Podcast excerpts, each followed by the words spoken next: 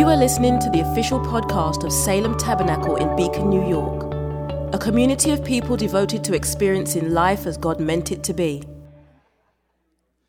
Now, when they heard these things, after Stephen preached at some people, when they heard these things, they were enraged, as most faithful people are, and they ground their teeth at him. But Stephen, full of the Holy Spirit, gazed into heaven and saw the glory of God. And Jesus doing what?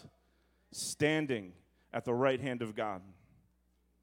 And he said, Behold, I see the heavens open, and the Son of Man standing at the right hand of God. But they cried out with a loud voice and stopped their ears and rushed together at him. I feel like that's Sophia's verse for her life. I feel like somewhere along the way, my daughter said, You know what my verse is? My verse is, they stopped their ears and didn't listen to anything that he had to say. We'll pray her out of that. They rushed at him. Then they cast him out of the city and stoned him. And the witnesses laid down their garments at the feet of a young man named Saul. And as they were stoning Stephen, he called out, Lord Jesus, receive my spirit. And falling to his knees, he cried out with a loud voice, Lord, do not hold this sin against them. And when he had said this, he fell asleep. The word of the Lord. A reading from the Gospel of John, chapter 14, verses 1 through 14. Let not your hearts be troubled. Believe in God, believe also in me. In my Father's house are many rooms. If it were not so, would I have told you that I go to prepare a place for you? And if I go and prepare a place for you, I will come again, and I will take you to myself, that where I am, you may be also. And you know the way to where I am going. Thomas said to him, Lord, we do not know where you are going. How can we know the way? Jesus said to him, I am the way, and the truth, and the life. No one comes to the Father except through me. If you had known me, you, have, you would have known my Father also. From now on, you do know him and have seen him. Philip said to him, Lord, show us the Father, and it is enough for us. Jesus said to him, have I been with you so long, and you still do not know me, Philip? Whoever has seen me has seen the Father. How can you say, Show us the Father? Do you not believe that I am in the Father, and the Father is in me? The words that I say to you, I do not speak on my own authority, but the Father who dwells in me does his works. Believe me that I am in the Father, and the Father is in me, or else believe on account of the works themselves. Truly, truly, I say to you, whoever believes in me will also do the works that I do, and greater works than these will he do, because I am going to the Father. Whatever you ask in my name, this I will do, and the Father may be glorified, that the Father may be glorified in the Son. If you ask me anything in my name, I will do it. This is the word of the Lord. We're talking about, since Easter, we're talking about what could go wrong when things begin to go right. We're talking about the idea that we need to have wisdom in things going well. One of the biggest struggles of Israel after they were delivered was that their blessings enslaved them more than Egypt did their blessings became more of a hindrance to them than even their slavery in Egypt was. And there's a way in which we need wisdom when things are going wrong.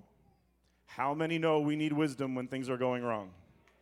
We've gotten really good at things going wrong. We've gotten so good at things going wrong that we end up having them go right because we're so good at them going wrong, and then there's no more drama.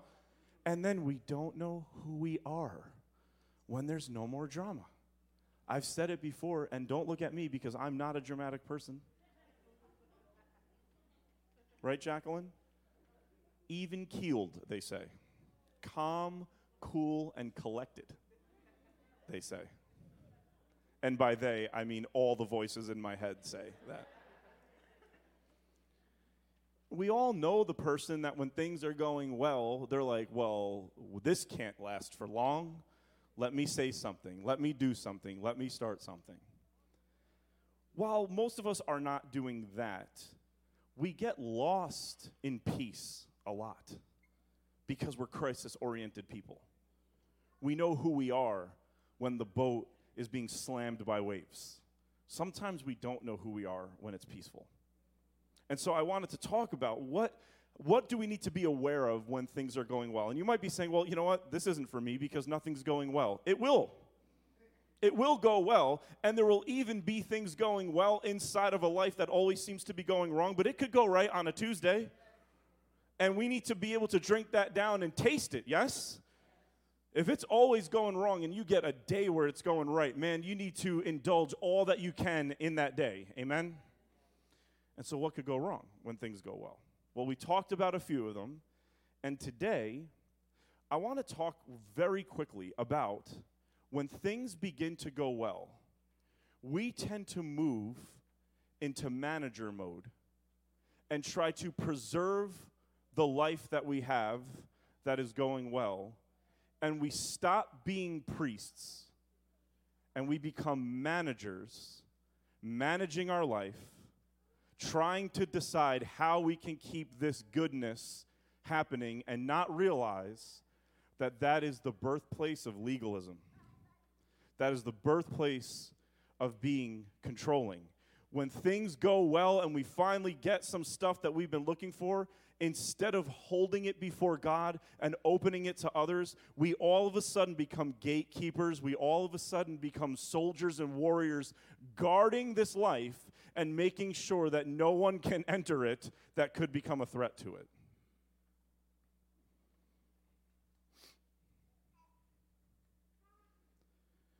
Stephen is the first martyr of the church, and his saint day is December 26th, does anybody know the day that came before? December 26th? It's a fun day. It is the most wonderful time of the year. And so they celebrate Stephen's martyrdom the day after Christmas because the church was jolly and positive, and they said, hmm, after such a fun day, let's celebrate somebody getting stoned to death. I don't know why, but actually I do know why. Because they want to make sure that when things go well, we remember that the gifts that God gives to allow things to go well are gifts that we are supposed to offer to others and not keep away and guard for the rest of our life. Stephen is associated with Christmas. And on Christmas, we know that there was a manager of an inn who only wanted to keep making a profit and accidentally did not have a space for Jesus or his holy mother or father but we know that a barn had more than enough room and enough space. So the question is when things begin to go well in our life, are we increasing space or are we decreasing in space trying to keep people out? When we have doctrines and beliefs that we feel good about, that we can measure, that we can decide whether or not they're going well. Like we do you you might not realize some of the walls that we just broke down with baptism in the Holy Spirit. If somebody asks me starting now, what is one of the coolest moments that you've had since you were pastoring, it would be the moment we just had. When we realize the Holy Spirit does not fit into a doctrine, the Holy Spirit does not fit into anything that we can measure. The Holy Spirit, if we need Him to be holy, has to be able to blow everything we could ever possibly measure for Him or against Him out the box. Amen? And so some people might be like, oh my goodness, he just told some children that they are baptized in the Holy Spirit. Well, what if they didn't ask to be? Well, what if what God chooses for us is bigger than what we choose for him? What if, and, and go with me here, what if his choice for me matters more than my choice for him? And here's the thing that might make you nervous, but I really hope that that's true because my choices for him haven't always been that great. His choice for me has always been perfect. Amen? I really hope at the end his matters a little bit, as Sophia would say, a teensy bit more than my choices for him. We just did something spectacular by saying there's a whole culture around first evidence being speaking in tongues. Why? Because we can manage it, we can measure it. we can say, You just had an experience, and I can tell you why, because you can now pray like this. But what happens when the Holy Spirit does things that we can't measure? What happens when it's true that eye has not seen nor ear heard? What if that's really true and not a way for us to think that w- we haven't seen it or heard it, but that really means it's just stuff that we know about that we really want that we can't get? What happens if it really is boundaryless, what the Holy Spirit has? So boundaryless that we can't try to describe it or measure it because it's bigger and better than that? Do we want to be people of the Spirit, or do we want to be people who cage the Spirit and we get to determine what's the Holy Spirit and what's not? It's not helpful. We just did something amazing when we did that. We said, sometimes the greatest experiences in life are those that I realize I had after I've had them. Sometimes it's not always in the moment where I can say, wow, I just had an encounter. Sometimes it's 10 years later and I look back on an event and say, I had no idea what that conversation was when I had it, but my God, that sent me on my way. And I didn't even know. I had no idea but we become managers. Whenever we get something good, we want to manage it. We want to manage doctrine. We want to manage morality. We want to rescue the family from all the immoralities. And so we just build, we, we pray hedge of protection, but really we're building Jericho. Somebody write that down. We pray hedge of protection, but really we're building Jericho. And really all God wants to do is destroy the hedges that we really built because we're deciding who can come in and who is out. These people are rushing at Stephen because he's telling them a truth that they didn't hear growing up. And because he's a threat to them, they eliminate him. Willie James Jennings says this If you don't have the commentary for the book of Acts by Willie James Jennings, Go on Amazon, get it on Kindle, and read it today. The entire thing, cover to cover, including the footnotes, and then report back to me tomorrow. Okay? Yes? Everyone will? It'll be great. Great.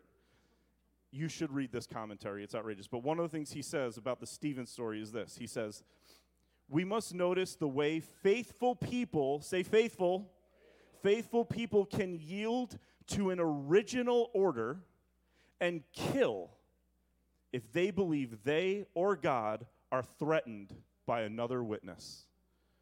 We must see the way in which faithful people will kill if they believe that another witness is destroying their version of God and the life that they have developed for themselves if you don't well you know what? It was the it was the unsaved people who did that. Well it wasn't unsaved peter who tried to kill somebody. He was just terrible with a knife. That's why he didn't kill malchus.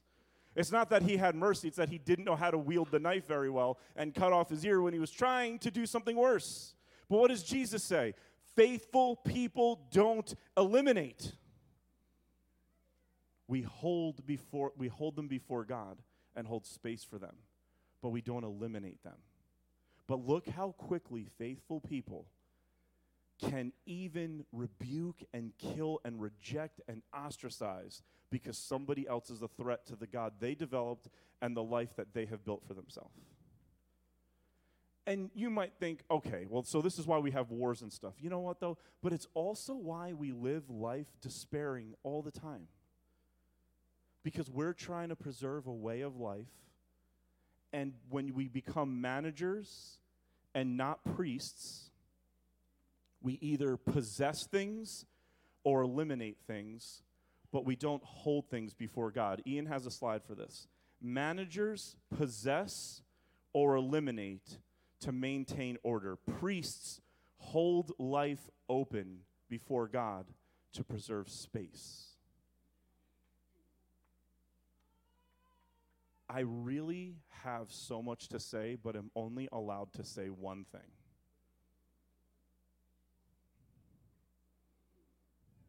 One thing with subnotes and footnotes. When Stephen, when those men were hearing him preach, they were only hearing him through the voice of their triggers. Salem, listen to me carefully. This is your word for the day they were only hearing through their triggers. Stephen was hearing through Good Friday.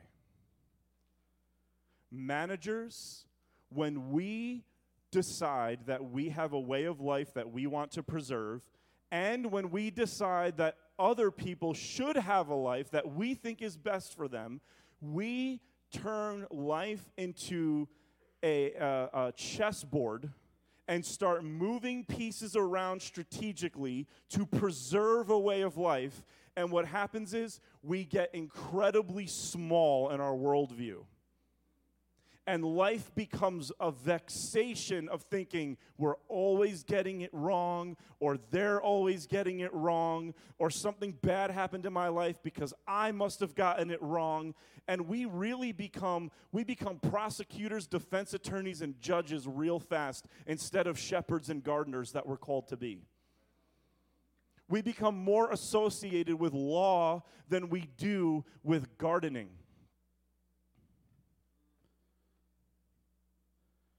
We say we got saved out of the law, and then we even turned our salvation theology into a law court analogy. We are impressively amazing at turning everything into law. Because grace makes us scared, because grace cannot be managed, it cannot be measured, it is permeates life. And we don't want it to permeate life because we want to be able to say who's in, who's out, who's right, who's wrong.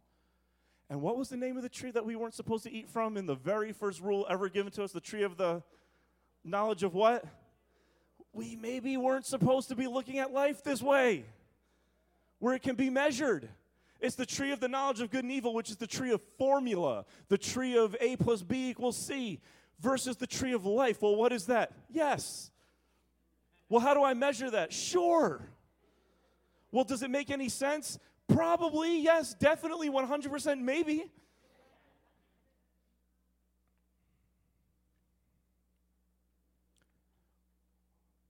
They were hearing Stephen through the voice of their trigger. But Stephen was hearing them through the sound of Good Friday. Here's the thing, and this is for somebody heaven opened in this moment, just like it did over Jesus' baptism. And when it opened, Stephen saw it, and nobody else did. It didn't say heaven opened for Stephen. Heaven opened. And Stephen saw it. And nobody else did. Here's the word every one of you will say in your brain that you experience God on a regular basis. But the reality is, I believe many of us only say that in our brain.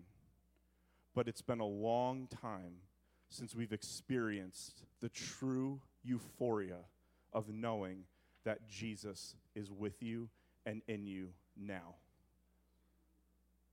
There may have been a time where you could wake up and your feet could step into the new mercies that are by your bedside in the morning, and you felt it here, moved in this area. Now, all you have is here. So if somebody said, Do you know he's with you? You'd say, Yes, I know he's with me. He says he'll never leave. You'll start quoting Bible verses. And when you start quoting Bible verses, it may be that your brain is experiencing something that your soul is still thirsty for.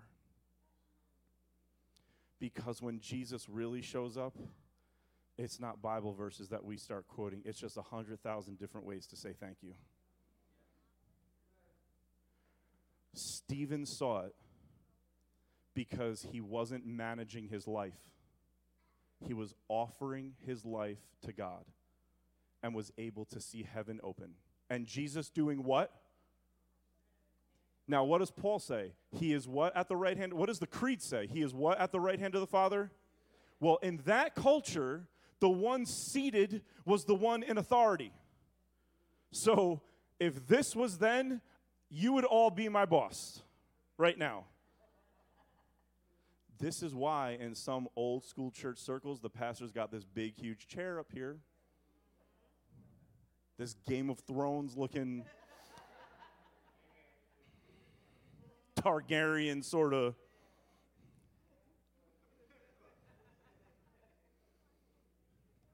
That's what I've heard. I don't watch secular TV, but that's what I've heard. You see how mean people? Sure. Jesus was standing, and what was Stephen doing? Kneeling. When Jesus saw him offer his life and not manage it, Jesus stood up and said, Now I'm here to serve you. You sit down. That little detail is outrageous. That for 2,000 years the church says he is seated at the right hand of the Father. And he is seated at the right hand of, the Father because all authority in heaven and earth has been given to him. And you know what he does with that authority? He stands up and uses it to serve the least of these. And Stephen saw it because he wasn't managing his life and he wasn't managing their life. He was holding them before the Lord with open hands, creating space for them. And I believe that there are many of us, if not all of us, that we are trucking through life knowing who God is, but we have lost the moments that take our breath away from Him because we're managing our life desperately trying to keep things from falling apart. Managers possess things or eliminate things. Priests, which we are all called to be, a holy nation, a royal priesthood. Priests hold things before God and create space for them. Yeah, well, what does that mean exactly? But what do I do right? That feeling we all have right now, where it's like, Pastor, cool, great. But what do, all right, so he said to hold before the Lord. Okay, so how? Exactly.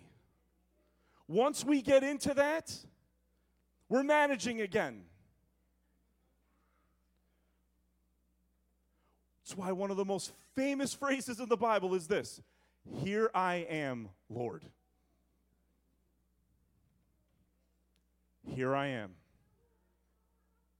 Everything else is up to you. We don't possess and we don't eliminate, we hold. I believe that heaven is open.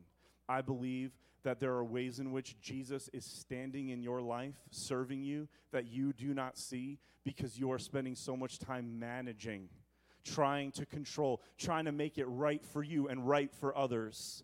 And there's a space in which we have to just simply hold. What does Jesus say? What did Courtney read? Behold, I go to prepare a place for you. Notice in Genesis, I so lied when I said I had one thing. Notice in Genesis, God did not put Adam and Eve into a formless and void world. He made an entire globe. He furnished it with all the furnishings. Yes, a man furnished the home and nested. Come on, Jesus said, Behold, if the bride, if we're the bride and he's the groom, why is he the one who's nesting in the home, furnishing a place for us? I'm sorry, men, but maybe we kind of bailed out on that one.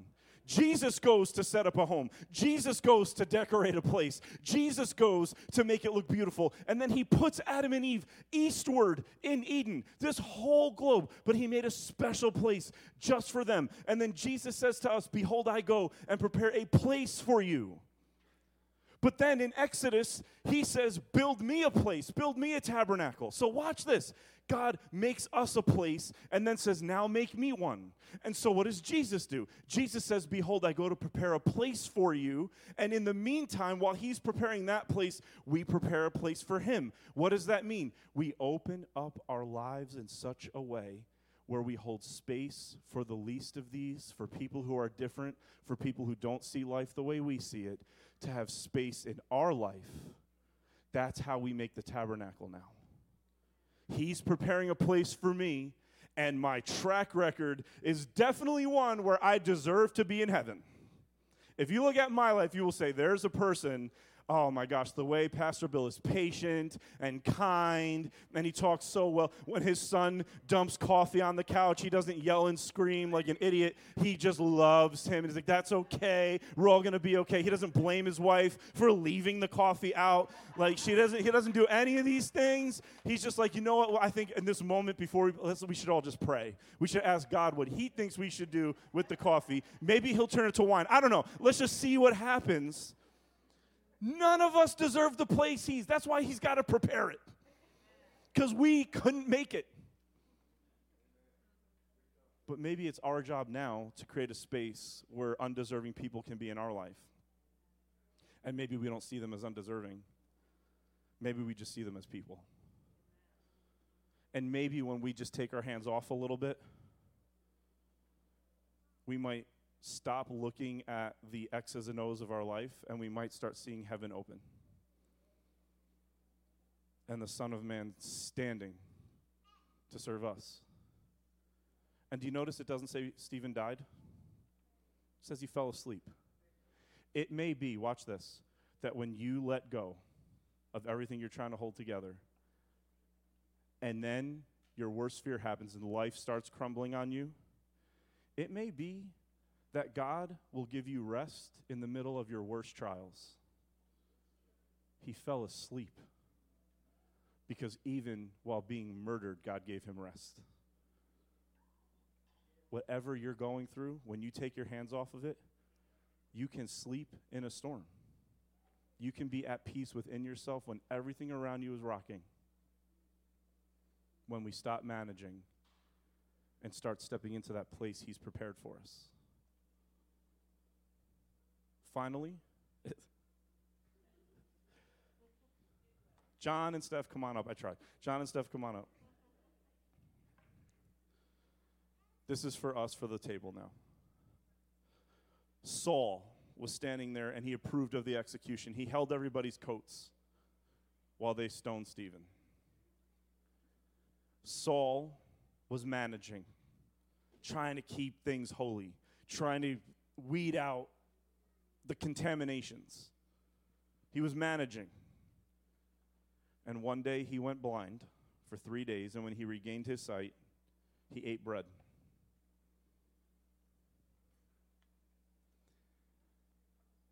When Adam and Eve sinned, it says that their eyes were open, which means that for us to see rightly, our eyes need to be closed. See, I tricked you. Never answer questions when I ask them. I know what you were going to say. Our eyes were open. So they need to go blind so that they can be reopened again. Saul needed his eyes to grow dark for three days so that when they opened again, he could see the old things in new ways. You ready? He needed his eyes to be closed so that he could taste and see that the Lord is good. And so let's all stand to our feet this morning. If you're here and you can say, I am definitely trying to manage my life, and I'm motoring my way through, and maybe I'm organized, but every day I go to bed organized, I start to wonder there feels like there's something more I'm missing. I'm getting it right but I'm missing this thing that I used to have, this feeling that I used to see heaven open. If that's you, I just want, when you come and receive Jesus' body this morning, just pause at the altar for a moment while you eat that bread and say, Lord, close my eyes and reopen them again. I want to stop seeing life like a chessboard and see it like a field again. I want to plant, wait, reap, repeat. I want to work slow. I want to have to trust. I don't want to have to put a life together where I don't need to trust. That's what so many of us are doing. We're trying to set our life up in a way where we don't have to trust. We can measure it and see that it's working.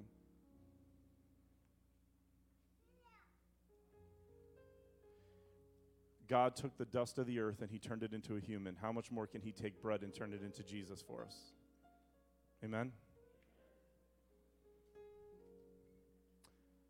While I have you, after you take communion, please go back to your seat.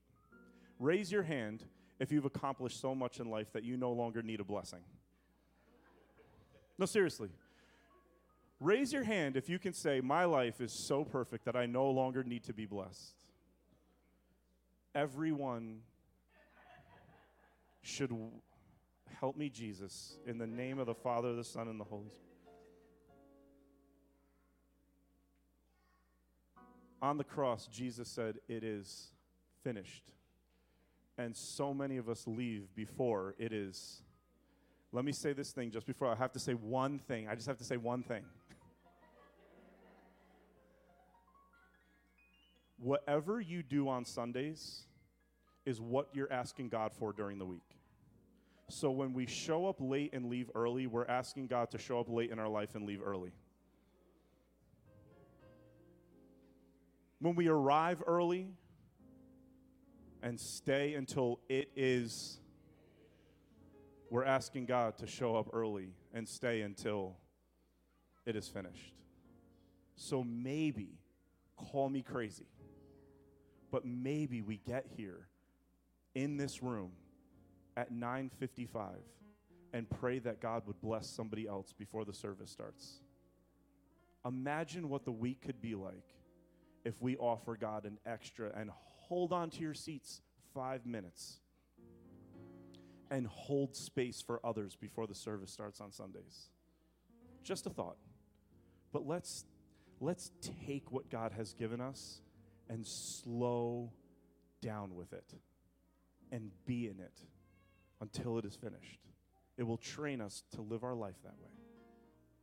Lord Jesus, it doesn't just say that you loved us, it says you loved us until the end, to the uttermost. And so I pray that you would descend on this bread right now and make it for your people the body and blood of Jesus, the same way that you turn dust into us. I pray that you turn this bread into the body of your Son, the food and drink of new and unending life in Him, and descend on us and teach us to take our hands off of life, to stop managing life, and to start holding life before you and waiting to see which direction the wind blows on the things that are unresolved in our life and do our best to obey you and to walk in the fear and admonition of the Lord. And so I pray, Father God, that as we receive your body, we will also receive the ability to walk slow and patient and carefully in our lives. In your name, and everybody said, Thanks for listening to the Salem Tabernacle podcast. For more information about us, including gathering times and our location, check us out online at salemtabernacle.com.